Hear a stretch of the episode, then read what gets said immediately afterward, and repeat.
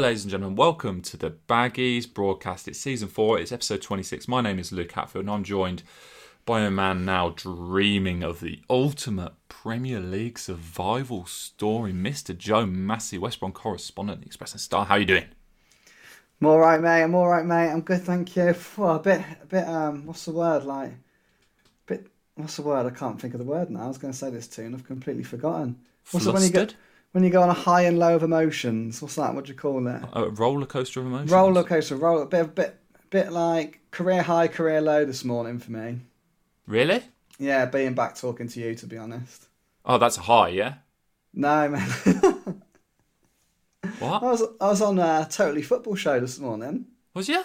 James Richardson now, mate. Now he is a host. Oh, he mate, I mean, is a host. I taught him everything he knows. Can you remember him on Gazzetta Football Italia? Uh, yeah.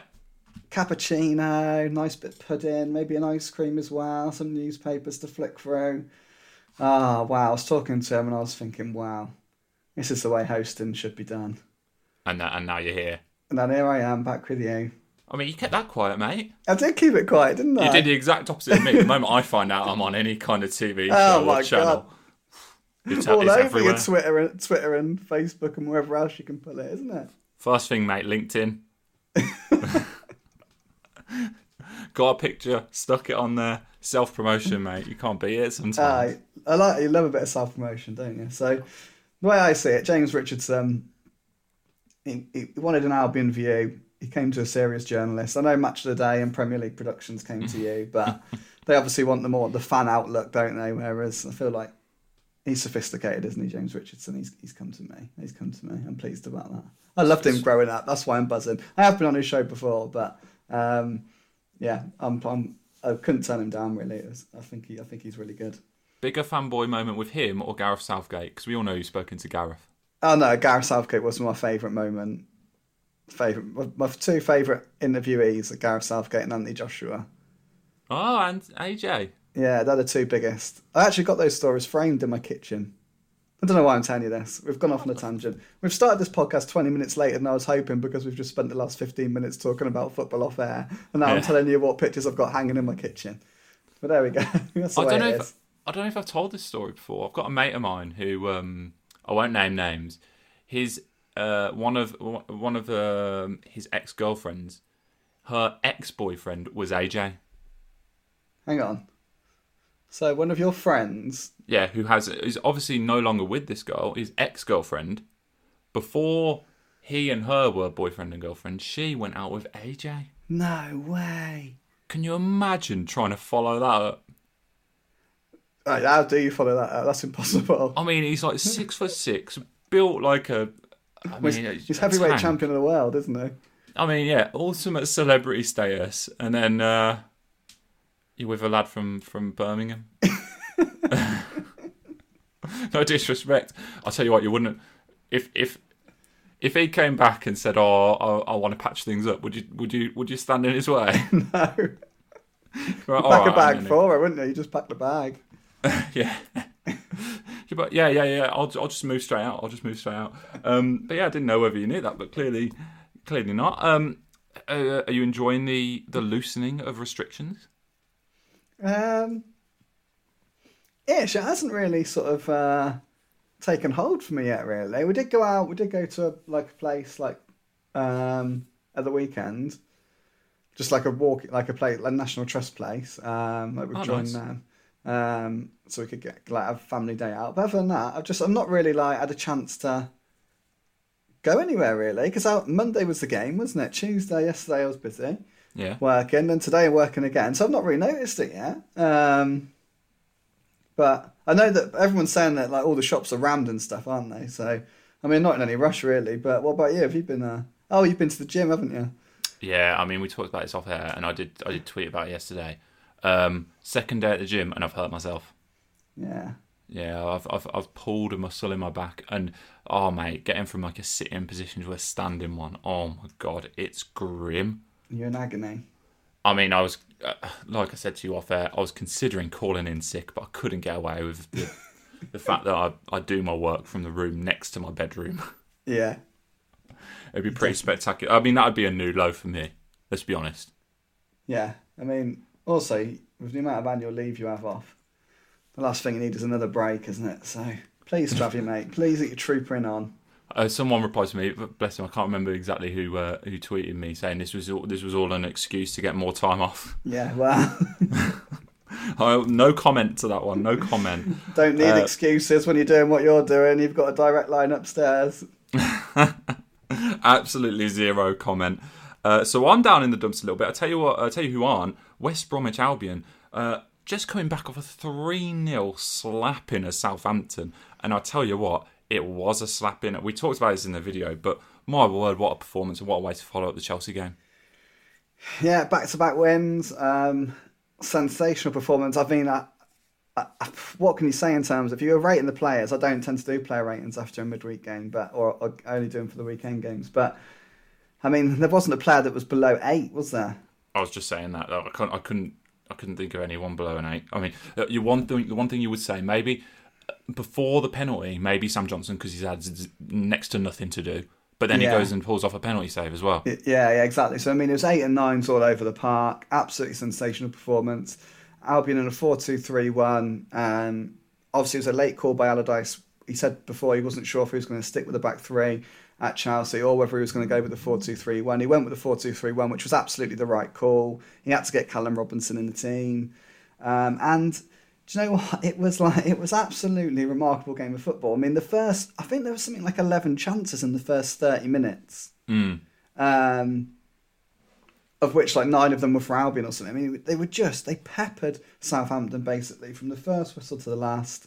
Um, they were so good in that first half. They, I mean, look, we all know they should be ahead. They should have been ahead when Mbaye Diagne scored. Um, we can get into VAR. There's not really any point, really. Even you, even you realise now it's absolutely useless. Yeah. Um, did you did you see Mbaye Diagne's uh, Instagram post? I saw I saw a picture of it online. He, he used some pretty um, strong language to describe it. Did he? No, I've not seen that. I'm not on Instagram. Um, Uh, but yeah, apparently, I, well, uh, to be honest, I've not checked his actual Instagram myself. I saw a tweet showing a picture from what was apparently his his account, essentially telling VAR to f off. Well, understandable. I think we all feel that way. So, but uh, yeah, absolutely. I would say, look, Chelsea's always going to be the best performance of the season. You'd imagine. Um, I would say the Southampton performance was potentially more complete, although that is that is difficult to say because I don't think Chelsea really created too much after they went down to ten men. Kurt Zouma did have a chance, but Albion did keep them at bay relatively comfortably, I think. So it's two very, very complete performances, we have to say. Um, the Southampton game, I spoke to you about this just a minute ago, actually, but I, I don't know if I've mentioned it before, but uh, in the video or not. But we had the pre-match press conference last Thursday for Southampton. Um, Allardyce was very, very bullish, you know Mm. it, he said something. He was just talking about the game, and that, and then he sort of finished. I can't remember exactly. I haven't got the quotes in front of me, but he sort of ended what he was saying was like, "I, I expect us to win." He he he genuine, and and I was looking. I was, I was listening back to it and looking back on those comments, and I thought he thinks we he thinks we're winning on Monday. Hmm. Allardyce, he is he is confident. Allardyce is confident going into this game, and then lo and behold, I mean, Albion could have been four or five up at half time. I mean, Express and, or former Express and Star reporter Tom Leach, who co- now covers Southampton, I think he summed it up perfectly after about 15 minutes. You just said, this is bullying. And it was. Um, they were, I mean, they, they outclassed Southampton. We said in the video, didn't we? I mean, look, I've we've had a bit, I've had a bit of a strange perception of Southampton all season because they were so good at St Mary's against us. Um, they ripped us apart that day. Um, so to beat them with an aggregate score over the season, you would never ever would have imagined it when you when we left St Mary's that day. Southampton looked head and shoulders above us. They looked miles ahead of us that day. So to think now it was Albion dishing out the bullion, if you like. Um, it was absolutely phenomenal, all over the park. We've already said it, but look, Darnell Furlong at right back was absolutely outstanding. Carl Yeah. Bartley was immense at centre back. Ainsley Maitland-Niles had his best game in an Albion shirt. He was absolutely fantastic. Yokuslu's brilliant every week. Pereira dazzled. Um, Callum Robinson got his goal. Matt Phillips, I mean, wow. Um, He's probably turned it around, hasn't he? Yeah, I'm probably Matt Phillips' biggest critic at times. Um, like I don't like being critical of players. Probably Matt Phillips has received more criticism from me than than any other player really. But he has been sensational, uh, absolutely sensational. I mean, and Mbaye Diagne, Look, I know he missed. Well, he did score. That was VAR was a joke. Yeah. I know he missed that real bad one where he went through sort of one on one and almost at the corner flag. Like he should have scored then. Yeah. But but the ball for Phillips's goal is ridiculous. Um, it's absolutely ridiculous. Um, cross. Um, he had a sensational game. All of those players had sensational games.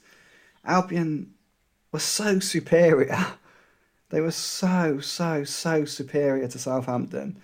Um, and bar a, bar a 20 minute spell after half time when Southampton exerted a lot of pressure. Other than that, for 70 minutes, um, Albion were comfortably the better team, um, thoroughly Mm. deserved the three points, and you just come away thinking, wow, I mean, what a job Allardyce has done, really. Like, the side uh, is transformed, and they're playing really good football.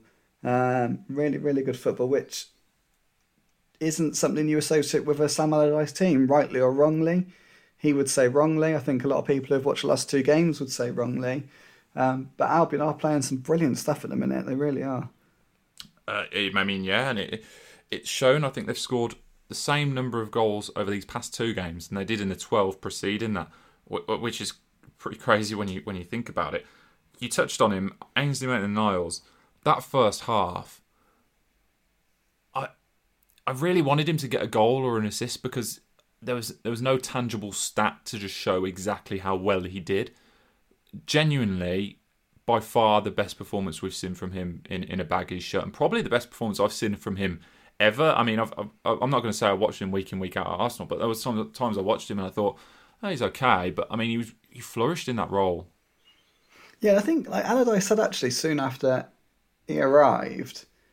Um, he obviously look. It's very very interesting the Ainsley Maitland-Niles situation. He, he's made it abundantly clear he wants to be a central midfielder. That's a big call to make because there's a lot of Arsenal fans who say he would be playing for Arsenal if he was willing to stay at right back. Um, there's no doubt he'd definitely be more heavily involved at Arsenal if he was willing to play at right back, but he isn't. I think that's a big call for a player to make. I do. Um, so he's getting used to playing in central midfield. He's going to take time. It's going to take time for him to grow into that role because the truth is he hasn't played the vast majority of his football there. Um, so I think he will get better. I think he has got better and better and better. I think he will continue to get better. The one thing that is missing is goals and assists. Um, That's absolutely right. But um, yeah, he, he was sensational, absolutely sensational. It's interesting with him because he tends to get better in the second half. He's got such a such, like such such a battery on him, if you like. Like he just doesn't seem to like run out of energy. That as everyone else gets sort of more tired, he doesn't. So he becomes stronger as the game goes on. But he was fabulous from the off um, against Southampton. He really was, and also sort of had a point to prove against them because they they really wanted him in January, um, but they wanted him as a fullback, Yeah, um, and that was another sort of another message really from Maitland Niles just to show to show everyone that he wants to be a central midfielder and why he should be a central midfielder. Mm. And then Callum Robinson as well kind of showed everyone again why he was rightly put into the starting 11. There was a great shot. You wouldn't have seen it because it was, it was on TV. Conor Gallagher was stripped and ready to replace Robinson. Um, and then Robinson scores. And Big Sam basically sends him back to the bench, Gallagher. And there's a great shot of him, his face. He is absolutely gutted, but at the same time delighted that, that Albion have scored. It is a, it's a brilliant little shot. But it, at the moment in that 4-2-3-1 you do kind of think it's either going to be Maitland Niles or Gallagher because they're very similar players aren't they and and with Robinson in the form he is you can't drop him Yeah, yeah, absolutely. Well, that was. I asked Sam after the game because obviously he said was he going to go with three three at the back after that successful half an hour at Chelsea, or was he going to go four two three one? And, he, and he, he said on the Thursday he didn't know he was going to make a late call. Then he went four two three one. I asked him why after the game, and he said he he couldn't really leave Robinson out um, after those two goals at Stamford Bridge. He had to play him. He really likes Pereira as a 10, Allardyce does. He wanted Robinson on the left. And with Gallagher, it's just the truth is, if I've said it, I said I think I said it on the podcast last week. If if Gallagher was contracted to Arsenal and not Chelsea, uh, and Maitland Niles was contracted to Chelsea and not Arsenal, Gallagher would have started at Stamford Bridge. I'd imagine he'd have done just as good a job, and it would be Maitland Niles now who would be on the bench. It's not. It's obviously absolutely nothing. There's nothing Gallagher can do about that, is there? It's just the way it is. Um, but I think Albion are in a strange position in the sense that they are brimming with confidence. They're absolutely brimming with confidence, but also the pressure is off, isn't it? Yeah. Like, I think we all, no one truly expects Albion to stay up still. Um, that Newcastle result on Sunday has, has killed us. It, it has really. Um, so it's going to be a miracle if Albion do stay up this season, really. Um, so they can play with this confidence they've found. They can play without pressure, which is huge. And Allardyce can set them up to be a little bit more cavalier in a 4 2 3 1. Because the truth is, they've got to win games, haven't they? They might as well go for it now. Yeah. Um, there's no point. And if you've got a goal scorer, someone like Robinson who's now in goal scoring form, you've got to play him because we really have got nothing to lose. Um, it's very, very interesting because obviously Allardyce, those first 10 games in charge were horrendous. I mean, we conceded 28 goals in 10 games. It, he had a nightmare start. Yeah. Um, and he admitted in that start he couldn't find a system. He was struggling to f- settle on a system. Then he sort of settled on the 4 3 3, and it was from there that gave Albion a base to move forward. But now we know they can do 4 3 3, we know they can do 3 5 2, we know they can do 4 2 3 1. So, hell of a lot of positives. Um, hell of a lot of positives going forward. I mean, another one as well. Matheus Pereira gets another goal. Uh, this little bet that we have running is, is looking like it's going to get awfully close, especially if you want to change the terms of the agreement. Wow, it's not that I want to change the terms of the agreement. It's I feel like I've been heavily misled by you last week. What? Heavily misled because hang on, what's the, what's the lad called who who talks to us about this on Twitter? Is it Clint? Clint McCormick, maybe? Yeah. So he last the the week before last he tweeted me and you, I'd imagine that the goal involvements, right? Yeah. and it was something like it was very very close. It was very very close. And i said those figures to you on this podcast. Mm-hmm. And then you went oh no that's not right. And then went on Transfermarkt and then started talking about that and very sort of calmly were like oh so we're using Transfermarkt aren't we and i was like yeah and I, you just sort of I think you just you led me down a path to suit your own agenda. You're ve- you were very calm with it. You were very clever. You, I I wasn't really switched on to what you were doing um, because he sent me the figures and I thought, yeah, that seems about right. I didn't check them, but then you made you made out they were wrong. But actually, Clint was right with his original figures based on the Premier League website. Yeah, based on the Premier League website, not on Transfermarkt, which we which we agreed that we Yeah, were but- running this from. Well, I think we. Well, no, I feel very, very, very misled, and I think it, in, in your heart of hearts, you know, you've taken me that like, like down, one down, thing down a dark alley there. The one thing I will say, and this is probably why some people don't use Transfermarkt as a reli- as a more reliable way of measuring goals and assists, is if you get a penalty, if you're the player fouled, you will get an assist on Transfermarkt. However, if you were to step up and take that penalty, you surely you can't assist your own goal. Yeah, but what Clint's So, doing so, is th- yeah, so what I'm saying is, I kind of agree with you in this respect that it's harsh on on West Brom and Pereira, and you in this case because Pereira's won a lot of penalties this season, but he's also taken those penalties. Whereas Grealish would essentially win a penalty, but he doesn't take the penalties. I think what we're saying is that there is an element of doubt with Transfermarkt, whereas what Clint was using was the official Premier League website, wasn't it? Yeah, so are we switching to the official Premier League website? Well, well, I'm well- going to be honest, mate. I'll accept it. Well, let, let, let, let, let's not don't put this decision on me. What do you I, you answer in your heart of hearts? What do you think we should use? Should we use Transfermarkt or should we use the official Premier League website? See, I know exactly what you're trying to do by putting official Premier League website. Let's go with Premier League, just because otherwise it'll be one of them ones where if I win it, I'll never have truly won it in your eyes. Yeah, that's so true. That's so Um, true. It'll all be always be caveated. Exactly, and Yeah, you it- don't want just- that. it's it's it's just not something that I can be dealing with for for, for future for future reference. It'll always be brought back, and it's just one of those things. Um, and yeah, so so let's just go with Premier League. So what is it? 13, 16 now, I think. Oh, that's better, isn't it? Is it 12, 16? I don't know. We'll have to double check that, but it's it's I mean, it's getting tight and Grealish is still a by all accounts a couple of weeks away, which isn't brilliant. Um, but we'll see what happens. We'll see what happens. Um, is this sign, regardless of what happens, because it's two wins on the bounce, two very, very good performances on the bounce. Is this a sign that Albion should stick with Big Sam regardless of the decision of the, of what division they're in next season?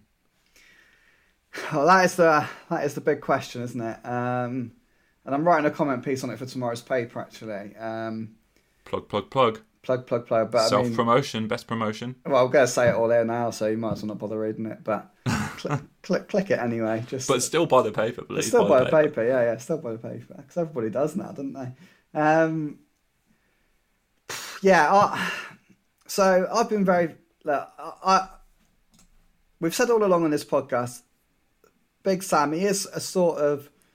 What's sort of, I'm struggling with my words today, mate. I can't. Look at these words disappearing from me. What's Still recovering from Monday, aren't you? I'm still recovering, mate. What's polarizes opinion? Is there we go. There we are a divisive a character. Yeah, he, he, he does polarize opinion. Um, that he, we have had these swings for him. We've talked about it before, where you feel after a, a good performance, Allardyce in, you feel after a bad one, it's Allardyce out. Hmm. Now, there's sort of been three things going against him, I'd say, since he took the job. One, he once said he was a Wolves fan. I don't, I don't think that's a massive issue if we're being honest, um, but it doesn't help the situation. Two, he isn't. He does have a tag of not playing great football. Simple as that. There's, and he will he will admit this himself. He will say it's wrong, but he knows he has got that tag. There is a perception that Sam Allardyce does not play good football. That's a fact. That there mm. is that perception. Not that he does play doesn't play good football, but there that perception is certainly exists. And then the third thing he's had to overcome is the dreadful start. I mean, we did get worse before we got better. 28 yeah. goals in 10 games was dreadful. Um, so those things have, have, are all the things that have, that he's had to overcome. Now, he's overcome them. He's overcome all three. And he's overcome them, in my opinion, because of three reasons. The, the first one is the January signings. Um, we all know how good they've been and how good those players are. The second one is um, time on the training ground. Yeah. Um, he just didn't get it at the start. Um, he was appointed in December, busy festive Christmas schedule, even busier than usual in COVID. Obviously, training isn't what it was in COVID. You have to separate the groups left, right, and centre, and it's all very, very different. He talked about it a lot early doors. He just wasn't getting the time on the training ground he wanted with his players. He just wasn't. Um, now he's had that time. The third thing is fitness levels. Now, there's a lot of criticism towards the end of Bilic, Bilic's reign about how fit the players were. I have to say, I don't like that. I didn't like those comments because I think it's always a bit of an easy stick to beat a previous manager with. Mm. Also, none of us watching actually know how far players cover in a game they're wearing heart monitors, they're wearing GPS systems. The truth is, we don't truly know how much ground they're covering this, that, and the other just by watching it on TV, by watching it in the ground. You just don't know really. You can see that Conor Gallagher covers a lot of ground. You can see that certain players really work hard, but you don't actually know. Mm. Um, but story going out tomorrow, plug, plug, plug again, is that he actually revealed after the Southampton game that the stats show that every player's fitness at Albion has gone up by 20 or 25% over the last 10 games. Yeah. So that is remarkable, really. It's, it's funnily enough, this isn't the first time this has been levelled at Bilic either, has it? I don't no, know if you. No, it isn't. You're right. Yeah, I don't know if you remember when Moyes came into West Ham. I think there was a quote going around saying something similar about fitness of players and saying it was a very unfit squad. I think it's a very common stick to beat a manager with when um, I, I think you hear quite a lot of new managers say it actually, like that that need to get them fitter. Um, it's an easy win because I mean, when teams are losing, often fans will criticise, and it was when they're in grounds, it's the same them for not working hard enough for the shirt. So I think but, it's an easy easy win for a new manager, isn't it? But there's one thing that is without doubt with Allardyce is that he is absolutely massive on stats. Yeah. Like he's he's like the pioneer for statistics in football. Really, twenty years ago, whenever he started his manager, managerial career, he was looking at data that no other clubs were looking at. Everyone's caught up now, of course they have, but he he knows um, exactly what what these players are working um, working at. So the signings the signings have been fantastic. He's got his ideas across now. They're much much fitter. And look, they're playing good football. And anyone anyone can see it. If anyone isn't entertained by the Chelsea and the Southampton games, then they're watching the wrong sport. Mm. I mean, Albion was sensational. So um, he's playing good football. I think now we are at the stage where my my story tomorrow is going to be he is going to he, he has made a compelling case to stay on. Yeah. Um, there has been a few reports, I think, saying that the decision has been made. Um, I just don't think that is true. Um, we asked, I asked Sam earlier this month, I don't know when it was, 10 days ago, do you want to stay? Outright, do you want to stay if Albion go down? He said basically if the budget is good enough to get us back at the first time of asking and that they'll sit down at the end of the season um, to make that decision. That will not have changed based mm. on two games. Because as brilliant as Albion have been in the last two games, if their next three games they lose 3 0 at Leicester, 2 0 against Villa, and get beat 4 0 by Wolves. Now, I obviously, obviously. That. Jesus. what, what the point I'm making is I don't think that would happen. That is going to happen in a million years. I really don't. I think Albion are in. Albion are in every game now. Hmm. But what I'm saying is, if you're Luke Dowling, if you're Ken, if you're Guochuan Lai, if you whoever is on Albion's board, after these two games, you don't have to be going to Sam and saying, the job's yours, the job's yours, the job's yours if you want it. You just don't have to do it. Mm. You might as well see what happens in the next three games, two games, whatever happens, because why wouldn't you? You know as well as I do, all the good feeling that's been built up over the last two games will quickly go out the window if Albion lose the next four. Yeah. So why would Albion make assurances now? Why would they make a decision now? Why would they put something in stone now when they just don't have to? And they don't have to. Because Allardyce mm. is going no, like Allardyce is going to be in charge for the rest of the season. They will have that meeting at the end of the campaign. So to say anything's been decided is, I I think, would be wrong. there is sort of the shadow of Chris Wilder um, hanging over the club, if you like, in in a way where I think Wilder would want the Albion job if if he doesn't get offered a Premier League job. I'm sure Albion would be interested in him. Um, but as it stands, I think if it was me, I'd have to, you'd have to give it to Allardyce as it stands. You, ha- you have to give mm. it to. Allardyce. I think he's done enough to stay on. I think he, he wants to stay on because Albion will be competitive. Uh, we'll have a competitive budget in the Championship next season.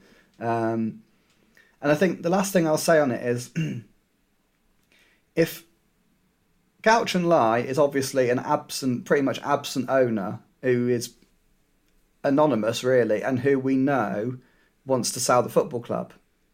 However, that doesn't mean he isn't involved in the day to day running of the club. Not day to day running because he isn't involved in the day to day running. We don't think that's very much, but he does. He does have an input into some decisions. Now, what we know is that a couple of years ago, everyone basically on Albion's board wanted Dean Smith to be manager.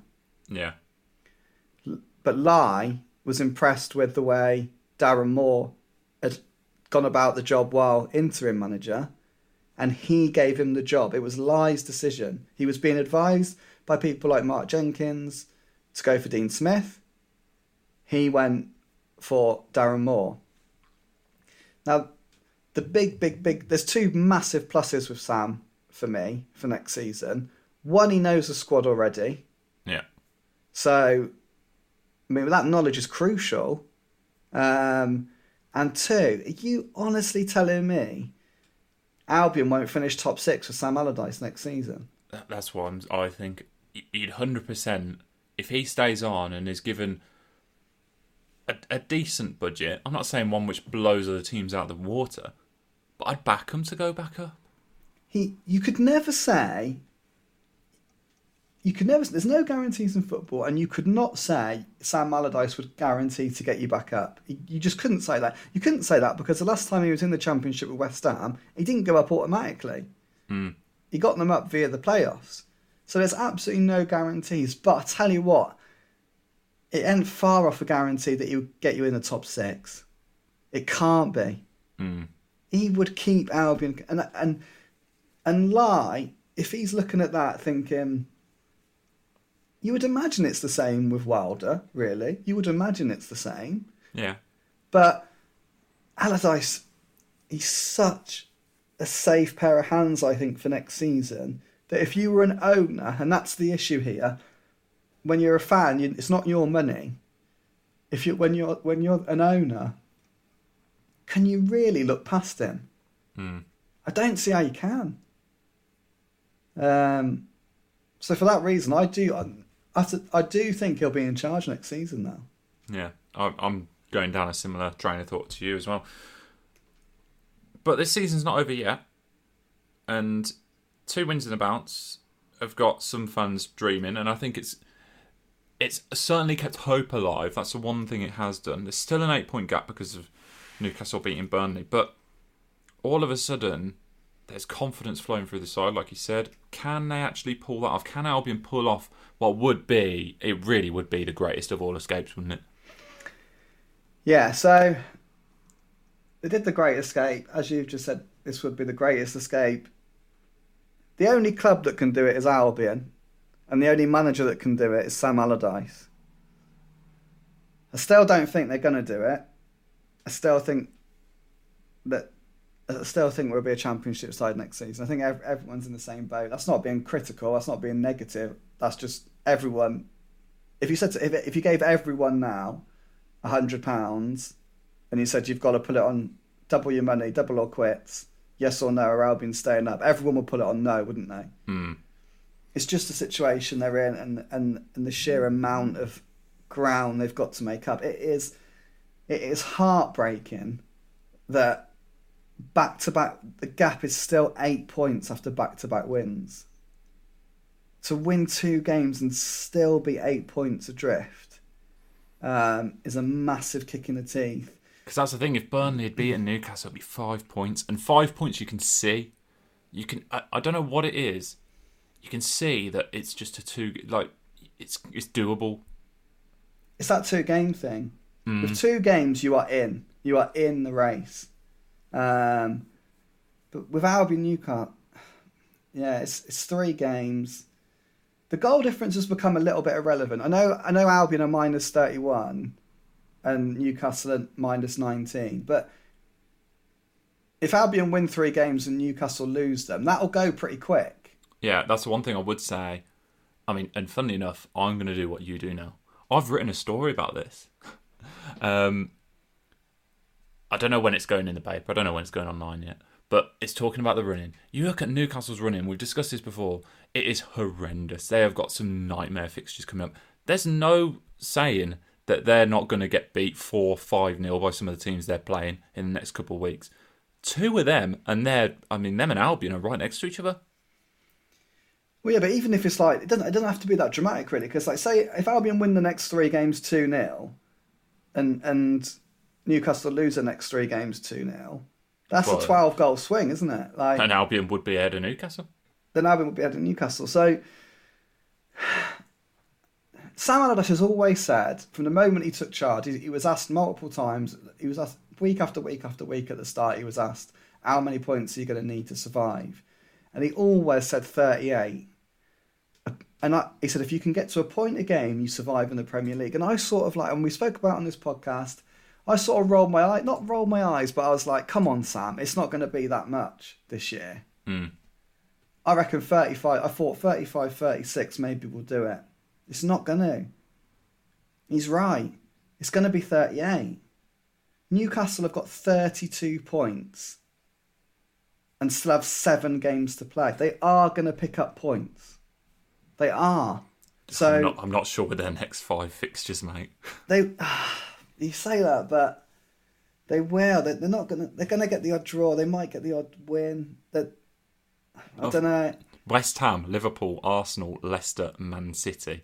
I think their best hope is against Arsenal, and even then, that's not easy. It's so annoying they beat Burnley. Yeah, It's so annoying they beat Burnley because Albion are going to swallow Fulham up. Yeah. I mean, Fulham, they're already in a better position than Fulham, really, because Fulham have played an extra game as well. We are going to finish above Fulham. We are. Um, but that Burnley win, ah, one that up Burnley were as well. Burnley are rubbish. It's so annoying. It's so annoying. I mean, there's no Um, saying that Burnley and Brighton are out of this because they're only a point ahead of Newcastle, but everyone is highlighting Newcastle as that team because of their running. I tell you what, we were talking about it briefly, weren't we? Southampton are lucky. Yeah, Say 38, 38 points. If Allardyce is probably right, 38 points is going to keep you up.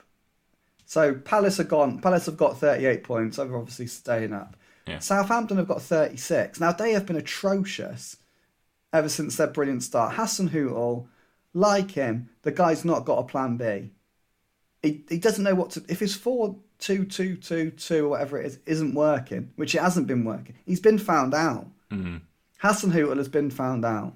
That's the truth of it. I know they've had bad injuries and stuff, but Allardyce was so confident he was going to win that game. Honestly, he, I know there's obviously managers in the league just as good as Allardyce. He's been sussed. He needs a plan B. But will they get two points from seven games? They will. yeah. So they're going to be all right. Brighton, like we talk about them every week, X, XG Kings, are they going to get five points from seven games? They probably are, aren't they? Yeah. Burnley, are they going to get five points from seven games? Probably are. Ma- Maybe. Mate, yeah. Uh, Newcastle, are they going to get six points from seven games? And then I don't know. our- I don't know about that. I just don't know if Newcastle are. But then, but then, Albion to get 38 points, Albion have got to win four of their last seven, and draw two of them. They You can at their- have one Look at their defeat. fixtures. And now I look at it, they've got Leicester next. Obviously, Leicester's a very tough game, but I think they're helped by the fact that they play in an FA Cup semi-final on the weekend. I really do. Though Albion have got more time to prepare for it. They'll be fresher. I think there's opportunity there. Then they've got Villa and Wolves, two teams who I know they're both local derbies and anything can happen, but without fans, it's very different and neither neither of those sides are, are in consistent form right now. Wolves have just lost their best player to injury. They've had a nightmare with injury. Albion have beaten them before. I- I've just got a feeling, even that Villa game, and and, and Allardyce has already spoke about that because he wanted the fixture moved to this weekend because of obviously Leicester's FA Cup uh, success and getting to the semi final. He's very confident about playing Villa. You just get the feeling that he's confident about that game. Yeah, you're right. Because that because I said didn't I when I he was how confident he was talking about Southampton, and you made the point just before we were talking, just before we started recording, that you sort of picked up that air from him about Villa. Yeah, it's just like, well, we'll beat Villa. Like he said it so flippantly that he's he's that confident. I don't think he said it like we will beat Villa, but he said he was like, he definitely, definitely wants to play them this weekend, Yeah, and he's like, we. He did say like we beat Villa, and we're like, he did say it. I know what you mean. He did say that sort of. like he's yeah. not saying it's nailed on, but it the, the chips are falling in the right way because Grealish still isn't back fit. I'm not sure he'll be fit for the game anyway, even if it if it's played on the day it should be because he's he seems a couple of weeks away. There's no doubt Allardyce believes in this side now.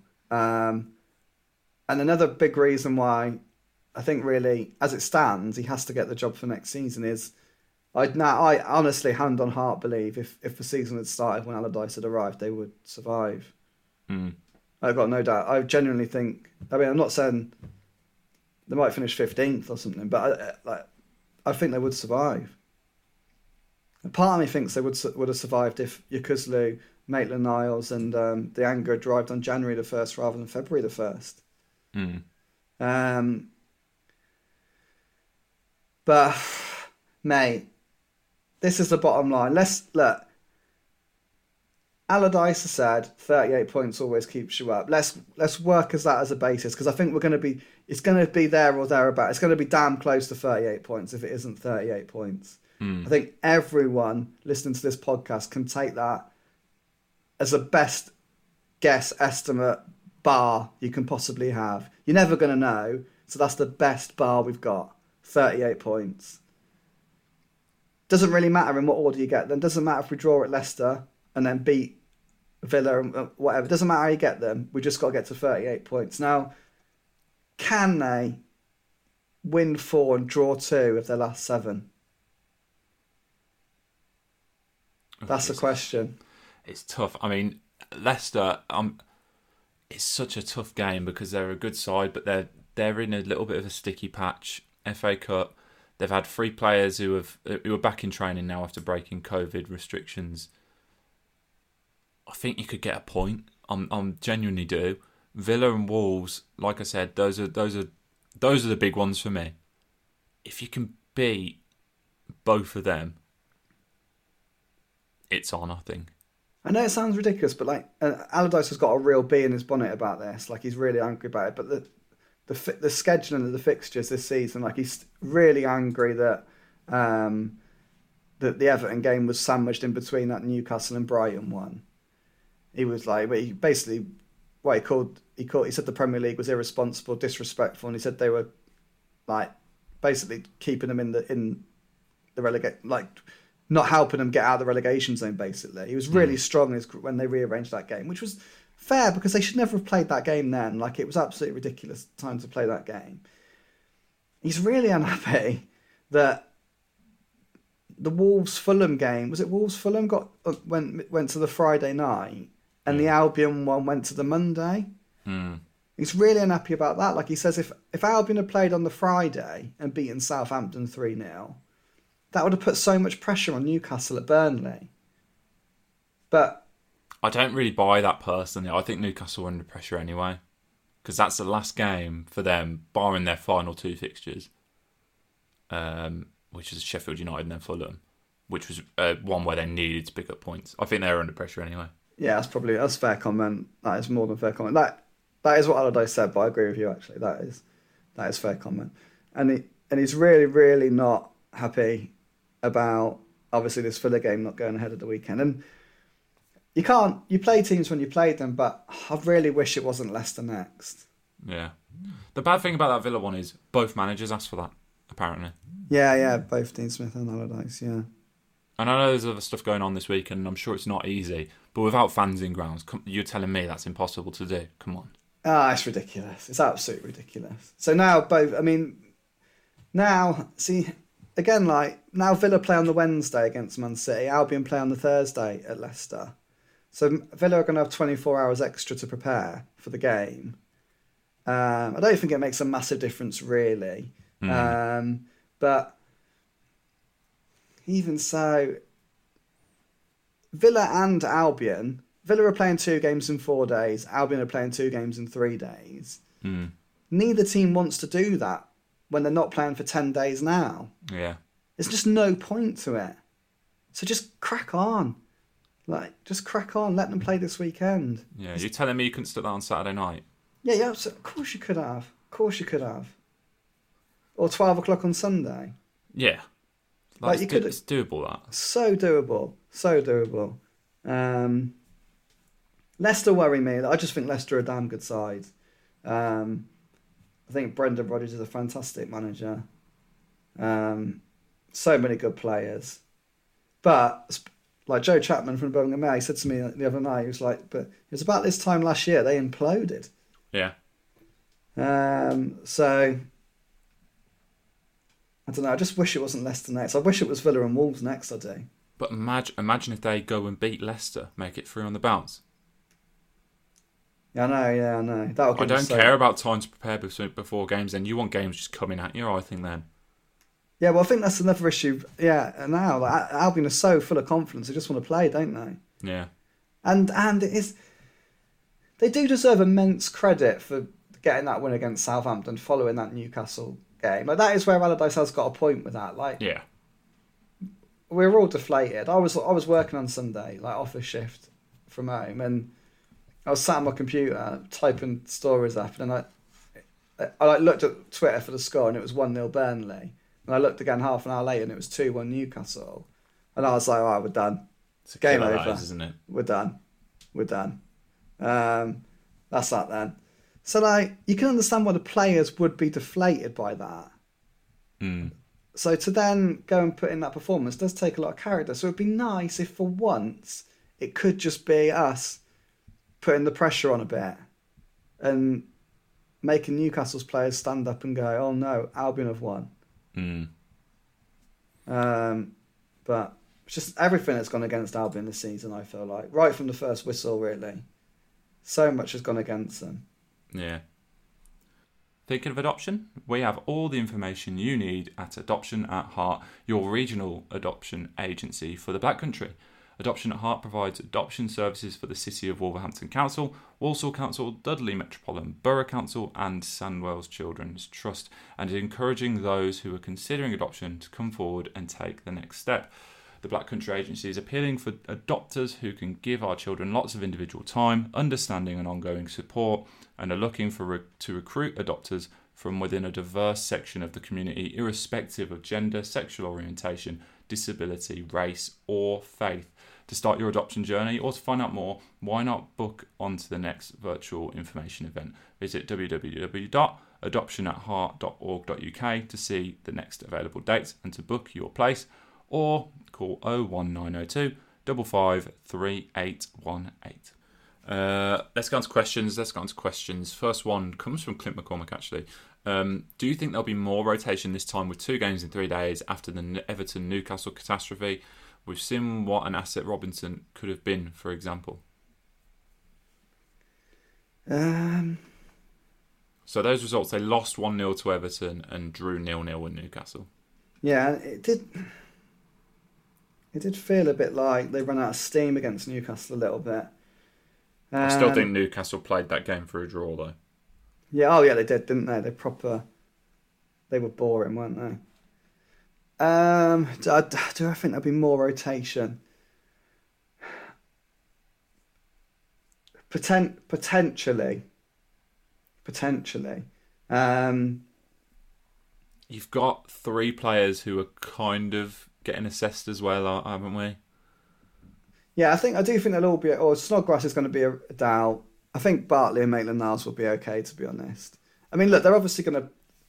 You'd be surprised the team that started Southampton will probably start Leicester, won't it? You'd think so. But you do have ready made replacements for both those players Um, in Gallagher and Ajayi. Yeah, and then you wonder if. I mean, Allardyce has said on record he's absolutely thrilled with Ajayi Bartley and um, O'Shea. Mm. He's he's so he's he's thrilled with all three of them.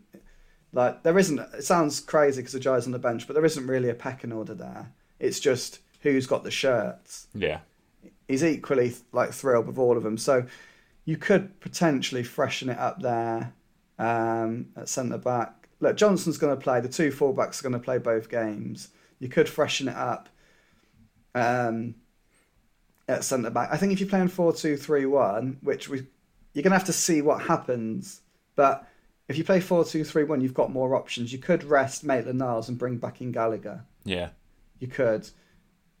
You could rest Phillips and bring in Diangana on the right. Yeah, which is I, I just where I'm wary to see if we'll see Diangana. I just think is he has he played enough? Um, Does does Big Sam trust him? I suppose is the question.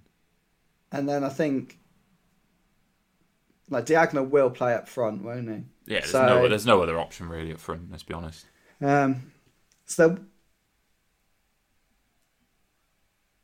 will there be more rotation? I think potentially yes, but that's only because there was so little rotation last time. I mean, there was none, was there? You literally went with the same team every single game. So I think there could be. But the thing is, if you wanted to play 4 3 3, you probably wouldn't rotate, would you? No. Um, it's difficult. But I think the 4 2 3 1, he might, but then he, he could spring a surprise and go 3 5 2. Yeah. Um, and that could freshen things up slightly, especially if you played 4 2 3 1, say, in the first game, bring Ajayi into a back three, gives would give Furlong and Townsend a bit more cover. And then rest mid- someone like Callum Robinson. Yeah, but it'd be harsh on Callum Robinson. But yeah, long way to go, isn't there, till then? Yeah, Like, it's we'll- a big gig game to get through. Who knows what knocks, injuries, suspensions there'll be? So it's a long way off. Yeah, we'll see. Leo Watkins, assuming we're relegating, what's the future for Romaine Sawyers? He's proven in the Championship, and with our three starting midfielders all leaving this summer, he could be crucial. But does Big Sam like him? It's an interesting situation, isn't it? Because Romain obviously was um, almost a little bit of a lightning rod when they were really doing poorly this season. He was the man getting a lot of stick, uh, rightly or wrongly. Uh, I don't think he was playing particularly well, but he was also being played out of position. Um, and yeah, it's it's just it's an interesting one because he is championship proven, isn't he? Yeah, and he was obviously fantastic in the championship last season for sort of two thirds of it, you would say. Um, Ninety percent pass completion. We've spoken about it a lot. Smashing bloke, Romaine Sawyers, really thoughtful guy, um, really nice guy. Loves playing for Albion. We know. It's a really interesting one of him. Oh, I'd love to see him play with Yokuslu. Um, With that sort of, if we were playing the four three three, with Yokuslu, Ainsley Maitland-Niles or Gallagher and Sawyers because I think that's more that would be fairer to him in the Premier League rather than have him sat in front of a back four, which he isn't a holding midfielder in the Premier League. He just isn't. He, he, he was all right, sort of in that role in the Championship because his passing was so good, and Albion were always the better side, really. So they were always dominating the ball. He, he was a quarterback in, in the Championship, wasn't he? Um, Yeah, for a, for a side that was heavily possession based. So it worked really, really well. Whereas he isn't a defensive, he isn't a defensive player, really. Um, he's a creative player, and that's why he played as a number ten for for Walsall. Like you wouldn't see many number tens converted into a hold, holding midfielders. I mean, when does that ever happen? Um, so there's no doubt about it. He's a top performer in the championship. The big thing with Sawyers at the moment is look, he's not even in the squad. yeah, Um, I haven't got the. I haven't got. I, I could probably get it. I, I haven't got the squad in front of me for um, the Southampton game on uh, the other night. But do you know what? Kieran Gibbs was on the bench, but I mean And- he's going to uh, Miami. Or, and you've got to think like, if Sawyers isn't getting onto the bench ahead of Kieran Gibbs, and I know, I know look, I know Kieran Gibbs is a fullback and Romaine Sawyers is a midfielder, but you can put Dara O'Shea to left back. Mm, and and bring Semi Ajayi in, or, or that, that there are options there. do you want the Uh, bench from the game? I'm just gonna yeah go on. Gibbs, Robson, Kanu, Ajayi, Livermore, Diangana, Gallagher, Peltier, Button, Grant. Um, I mean, and you've got Peltier there as well. He could probably do. I mean, look, Gibbs is probably better at fullback, but he's he's gone, hasn't he? Let's be honest. Kieran Gibbs is gone. A- A- He's like not played a lot of football. We know he's susceptible to injuries. If Conor Townsend does get an injury, it will be Kieran Gibbs that plays whatever games are remaining. But his head's probably in Miami. Oh yeah, he'll be looking at houses, and, and uh, understandably so. He'll be looking at houses. He'll be looking at you know things he will be doing there, where he'll be, where training is, where the ground. And no one, no one will blame him. It's like when you're handing your notice at, at, at a job. You're already looking at the next one. Also, he's going to join their season once the season started. Yeah, So they're going to be X amount of games into their new. He's literally going to go from one season into another. So he's going to be looking at what they're doing, what their results are, who's playing, how they're performing. His head's in Miami. So it's not. It's a shame because I really like Romaine, but it's not a good sign for him under Allardyce, I don't think, that he wasn't on the bench on against Southampton. Mm. Um, but I really hope he turns it around because he's a smashing lad and a smashing player. Yeah, and, and like and like uh, Leo said, I mean, if they go down, there's no hope that they're keeping any of those three players really. Oh, there's no chance. I mean, I see people say it. There's just no. There's just no. There's just no chance. I saw just- someone mention that Ainsley Maitland-Niles would tear up the championship. He would, but there's not a chance he plays there. No, he's, I mean he's played for England. Um, I mean he had no shortage of options for other Premier League moves this time round. There'd be a lot of that. He, he chose Albion because they assured him they'd play him in central midfield, but there's no chance. There's no chance Ainsley Maitland-Niles is going to be a Championship player next season. Absolutely no chance. There's absolutely no chance Conor Gallagher will be. I mean, there's reports he's going to get a shot at Chelsea, but even if they send him out on loan again, he'll go to a Palace or a Brighton or he will easily get another Premier League move. Um, personally, I don't see him breaking through to that Chelsea midfield, but we'll see. um, he's not. The only thing is, he's not going to cause a fuss, is he? No, no. Like He- he would. He would probably take a bit part role at Chelsea next year, wouldn't he? oh yeah, because you know, say they're in all different kind of competitions, and they've got a new manager there who's probably going to take a look at him, and yeah, it'll be an interesting situation for him. I just don't. I just with the quality they've got. I'm not saying that Gallagher's not a good player because he is, but there's just so many players ahead of him. Yeah, I think if you're play, if he's like your fourth choice central midfielder, though, you know that the manager knows he's going to get a quiet year out. He's not going to be having kicking up any fuss about his lack of playing time, is he? Oh yeah, he won't be banging the door down asking to play in Champions League semi-final. Um, so I think maybe we'll get a bit of a go. now. I don't know. We'll see, but I, but I, I mean, Yokuslu, I've started to speak to other reporters about him now. People are starting to bring him up to me. Like, Oh yeah, he'll be. He could play. I think 15 out of the 20 Premier League squads. I think he'd get in. do you reckon? Yeah.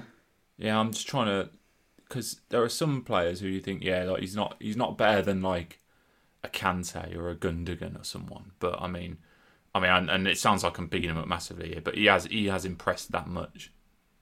Like there'll Yeah. be someone in the Premier League if Albion don't stay up, which it looks like they're not going to, that will go Hundred through.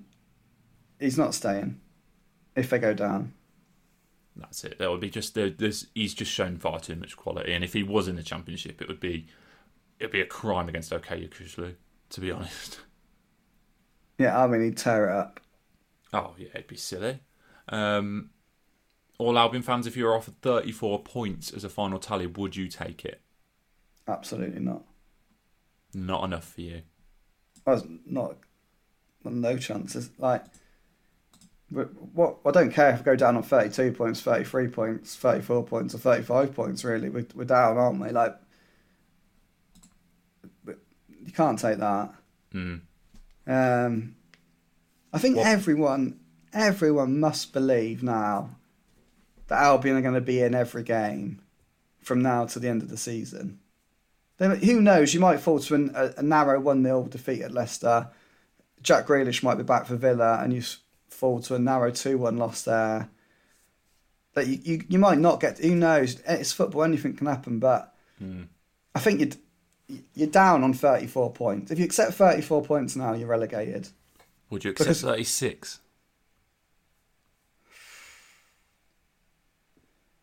It comes back to the question earlier. Do you think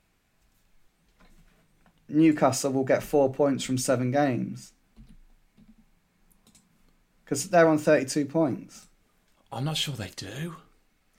You have got, I mean, I'm loving this. You're making me a hell of a lot more optimistic.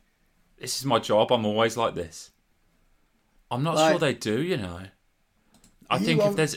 I mean, the only game I see them winning is Sheffield United on 15th of May. And even then, if there is. If there is serious permutations riding on that game, and then the Fulham one on the last day, I could see them bottling it. I really, really could. You mean you obviously think Newcastle, Newcastle are a poor side? They are. Let's just be honest, right? They've just scraped past Burnley 2 1. A game where, and I know I'm bringing up XG, they lost that game on XG against Burnley, which isn't a good look.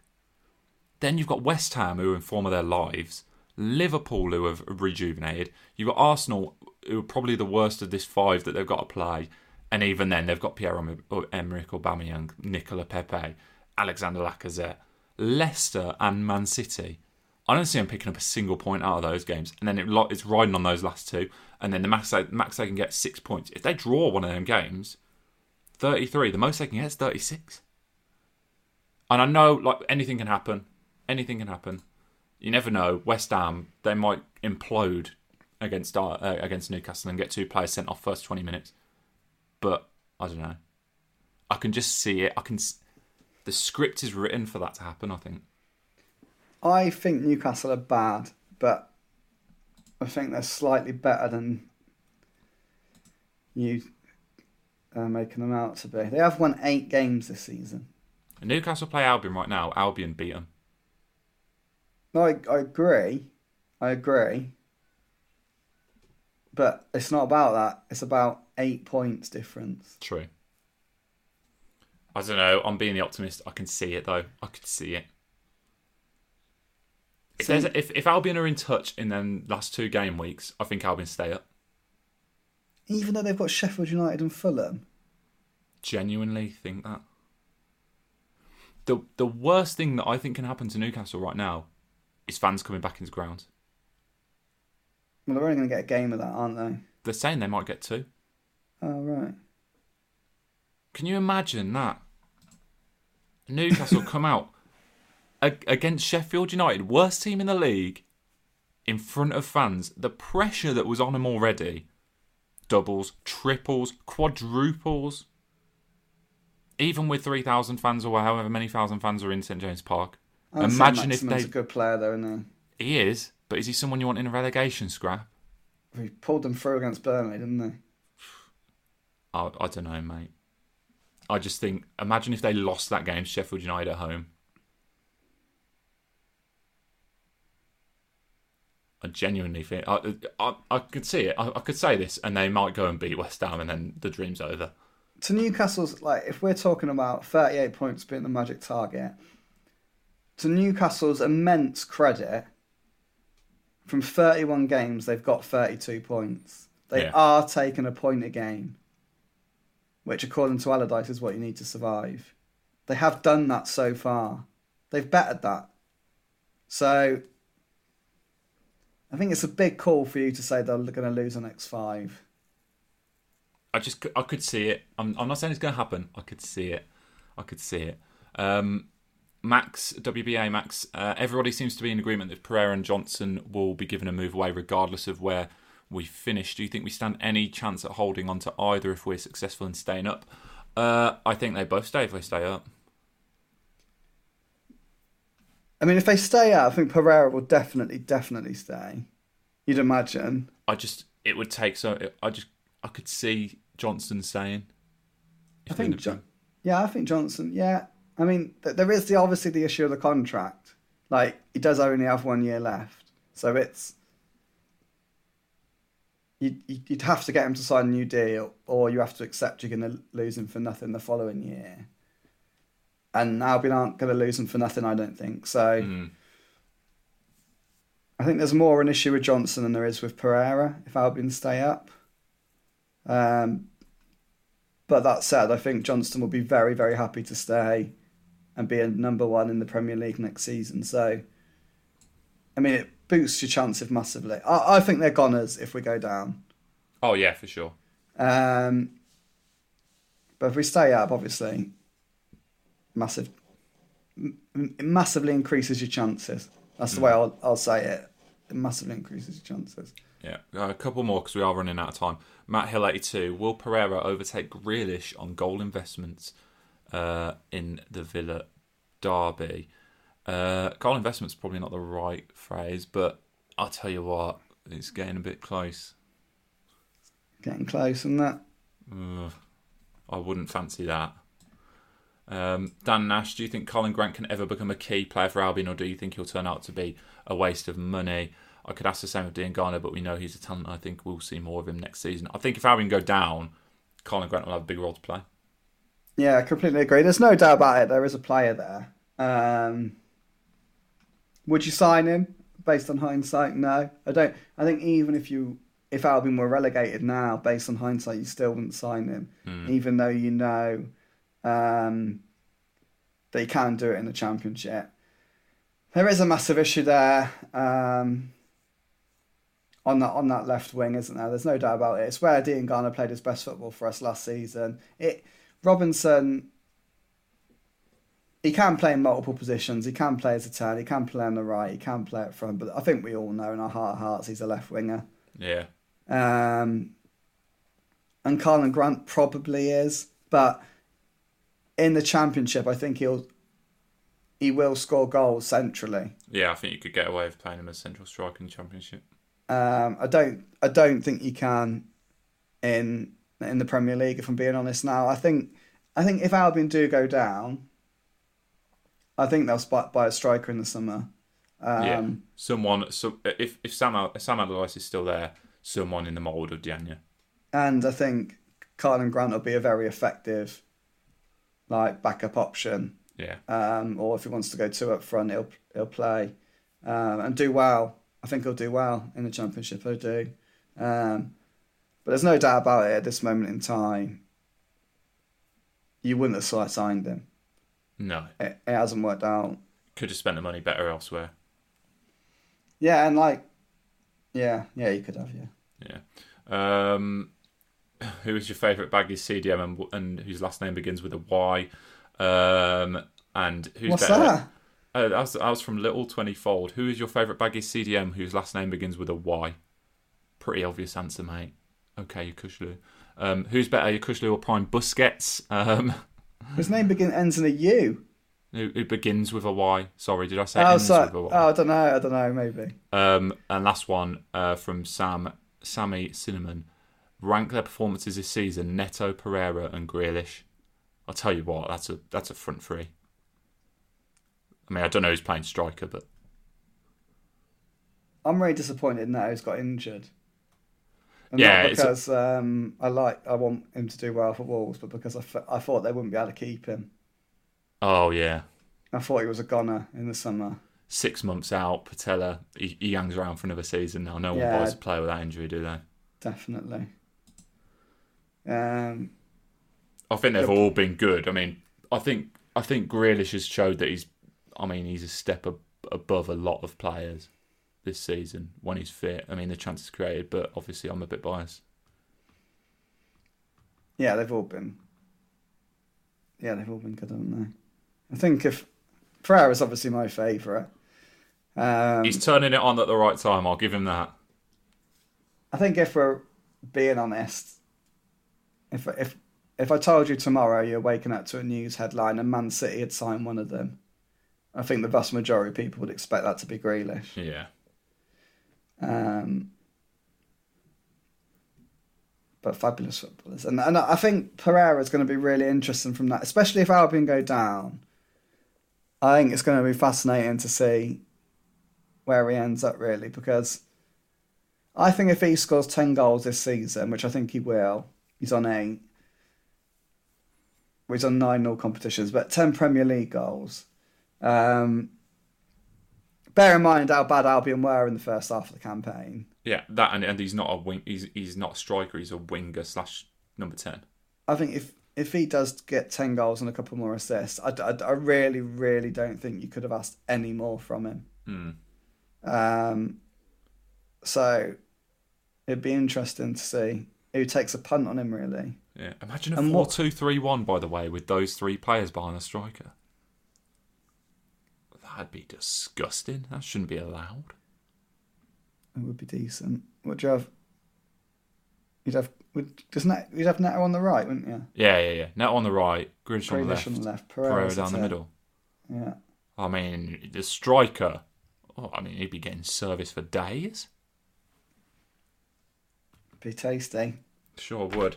Right, okay. We ran a competition last week. Uh, two programs on offer. One from the win at Molineux and one from Selhurst Park, and we've got the winners. Joe, Ah, iTunes review winner, Mr. Tom Hunt WBA, and the Twitter winner, uh, Bewdley Baggy at Ichigo underscore two hundred.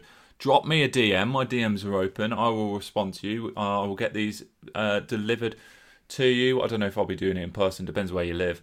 Might be posted out to you. We'll see. Um, but congratulations to you two. Make sure you get in touch with me via DM, uh, and we'll organise that. Lastly, Joe, Leicester City away. Quick preview. We've kind of talked about it already. Does the FA Cup semi final being this weekend help Albion or hurt them? I think it helps Albion. Um, I think it helps them because I think Leicester will win. And I think maybe that. Oh, I don't know. I don't know if it really matters, to be honest. Um, I think it helps, you know. I why think do you think it helps? because if they win, they'll have a little bit of a hangover. Like, let's not forget Leicester lost in a semi-final last season. It wasn't the FA Cup; it was Carabao Cup.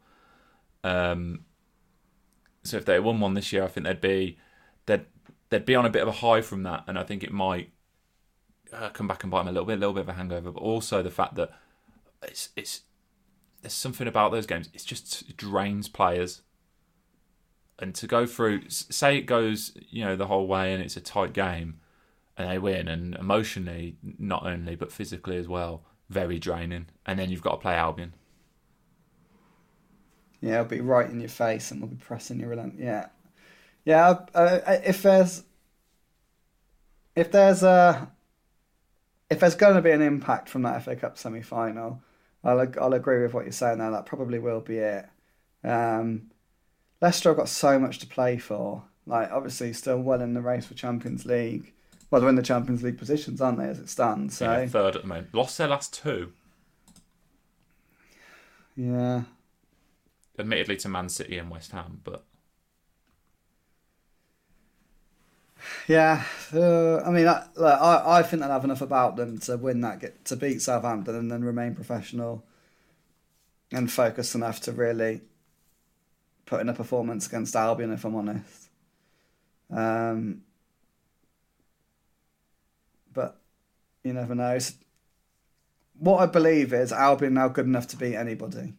mm, They, as the Chelsea game proved, if they click and they play to their like if they play to their absolute best, they can beat top five, top six teams, which is what they did at did at Chelsea, and it's what they can do at Leicester. And uh, every game under Allardyce from now on, Albion are going to be in it. I believe. Um, Leicester just frighten me, mate. I gotta be honest. I just think they're quality. mm. Um, but they've lost nine games this season. Just looking at that, they've lost nine games. yeah they're beatable a lot of games to lose, isn't it? Nine. It's almost one in three. It's a lot of games. Like there's a big gap, isn't there, between Leicester losing nine and Man City and Man United losing four. Big gap. Um, yeah, they're beatable. Got some good players. Gutted, it's going to be so long away. Got another week. Like, so long away. Um, but yeah, no, that, yeah, that's all I can say on it. Really, I don't know what else to say on it. if they beat leicester is the ultimate escape on Well, it's going to massively depend on what Newcastle do, isn't it? newcastle lose I've, we've been through this they lose the next five Oh, right, well, if Newcastle do lose the next five, the Great Escape is on. The Greatest Escape is on. Um, but yeah, I just don't see it. Sorry. we'll see i'm the optimist joe's the realist That's not normally like us. I'm normally the optimist. I can't believe how much faith I've got in an absolutely atrocious Newcastle side. I'm I've- disappointed in myself. I'm, I mean, it amazes me to be honest, mate. It absolutely amazes me. Uh, right, that just about does us. Uh, Joe, anything else to add? No, mate, all good. All good, my end. All right, we will You weren't James Richardson, but you were good. Just about. Did I, did I get a seven on player ratings? Yeah, six. Passable. Oh, six. Just above average. All right, okay. From me, from Joe, a fond farewell. Goodbye.